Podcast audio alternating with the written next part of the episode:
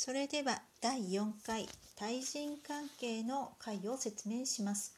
副題に恋愛行動の傾向と対策と書いてありますが、なんだかあの受験期の赤本みたいですね。えー、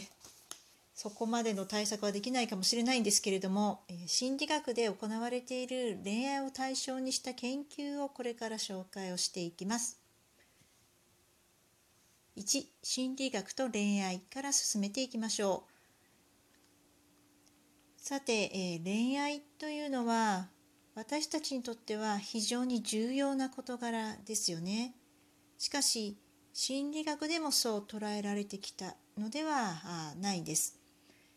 心理学で恋愛が研究されるようになったのは最初の研究が1940年代でその本格的に研究され始めるようになったのが1960年代ですからそれほど古い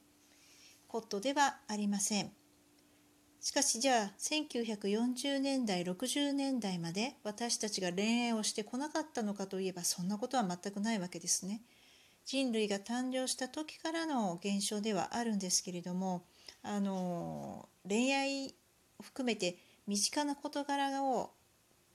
研究の対象とするようになったのはつい最近のことなんですね。何て言うんですかね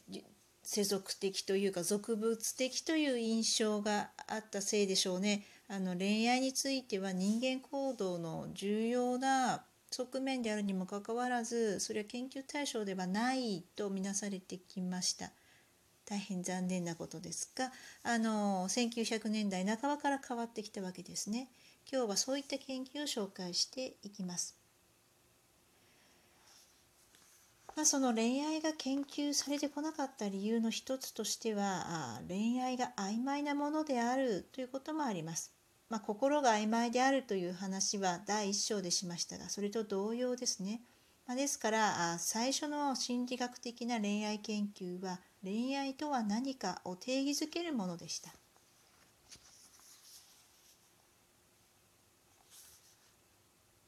では教科書38ページに恋愛の理論に移りましょう。先ほども言ったように恋愛とはこうであるという定義づけの研究ですね。今日は2つの理論を紹介します。まず最初の理論です。括弧1恋の形恋愛理論の一つに愛の三角理論があります。これはスタンバーグによってって提唱されたものでして、えー、愛の要素として3つこの3つの要素を想定しています。そのうちの1つが1親密性です。これは親しさや相手とのつながりの感覚を示しています。2つ目が情熱です。相手とのロマンスや身体的魅力によって喚起される感情のことを言います。そして3番目がコミットメントです。これはその恋愛関係を維持継続させようという意思のことを指します。さてこのように3つの要素をですね三角形の各頂点に愛の三角理論ではなぞらえます。そうして各要素が強いほどその頂点囲む2辺の長さが長くなります。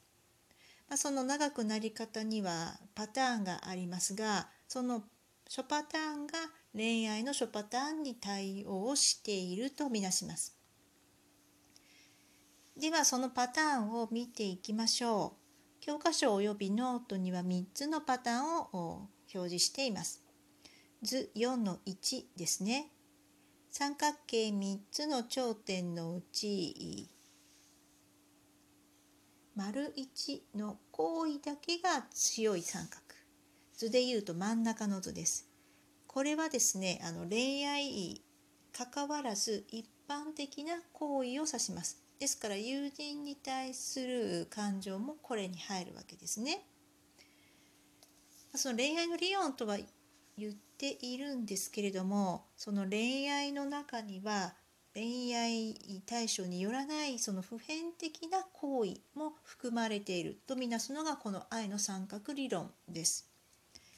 今日は紹介しないんですけれども他の恋愛理論ではその一般的な行為を含めないとする理論もあります。で今のところどちらがそのいわゆる恋愛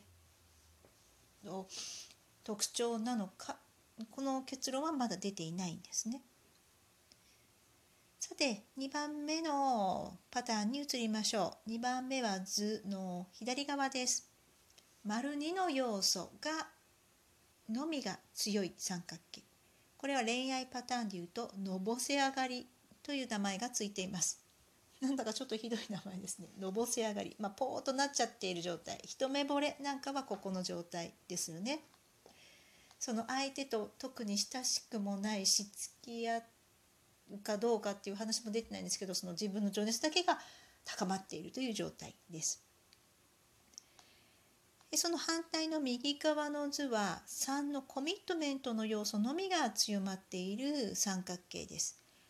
この恋愛パターンは空虚な愛と書いてありますがうーんそうですね空虚な愛だとイメージがしにくいのでストーカーの愛と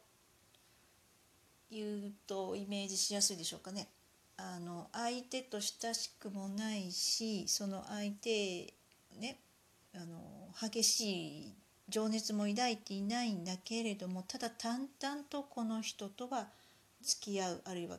結婚するという関係を維持することだけを決めている状態だから相手の意思も関係ないんですね自分がそう決めているからこの関係を続けるという状態です。まあ、このようにですねそれぞれの要素のみが強くなるというパターンもあるわけですがスタンバーグによるとこれらの3つが全て等しい程度で強まっているこのパターンを完全な愛というとみなすわけですね。このように形によって恋愛を定義づける理論もあれば「カッコ2」のように色によって定義づける理論もあります。カッコ2恋の色の話に進みましょう。こちらは恋愛の色彩理論です。リーによって提案されたものです。で、ノートには書いてないんですけども、このリーはですね、あのいわゆるこれまで紹介してきたような心理学研究とは異なりましてテキスト分析を行っています。小説等に書かれた恋愛に関する記述を何千と集めたんですね。でその何千と集めたものを内容によって分類をしていくでもこれ以上は分けられないというところまで分けてみると6つの類型があったと。でこれが恋愛のパターンなんだと提案をしたわけです。でこの6つの類型については今日の授業の最初で体験してもらった恋愛尺度で測定することができます。もう皆さんすでに Excel ファイルで、6つの得点が出ているかと思いますがその6つの得点のうち最も高いものが今現在の皆さんの恋愛パターンを示しています。そしてそれぞれの恋愛パターンがどのような内容なのかはですねまた別につけた PDF ファイルを見てください。恋愛尺度の説明とタイトルが書いてあるものです。